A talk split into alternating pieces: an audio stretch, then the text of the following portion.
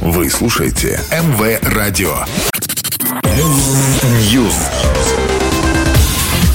Всем привет! Я Андрей Котов, и это очередная порция актуальных новостей из мира музыки.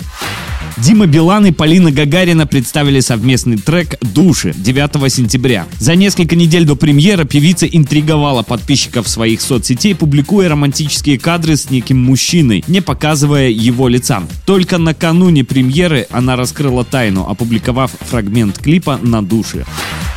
Релиз нового альбома Джона Ледженда состоялся 9 сентября на лейбле Republic Records. Восьмая студийная пластинка певца и пианиста получилась двойной, и в нее вошли 24 трека. Альбом был спродюсирован самим Леджендом совместно с Райаном Теддером из One Republic, и в пресс-релизе описывается как наполненный беззастенчивым духом чувственности и радости, уязвимостью боли, похвалы и исцеления.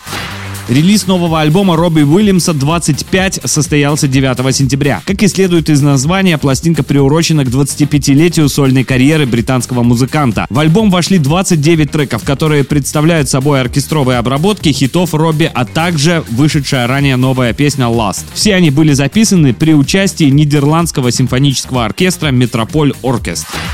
Федук выпустил видеоклип на песню «Дис». Ролик, представленный 12 сентября, снял режиссер Антон Рева. Видео, местами стилизованное под шутер, наполнено компьютерной графикой. Федор Инцаров, это настоящее имя музыканта, исполняет новую песню в разных локациях, в том числе сидя на крыше автомобиля, а его изображение проецируется на стены, мосты и ограды.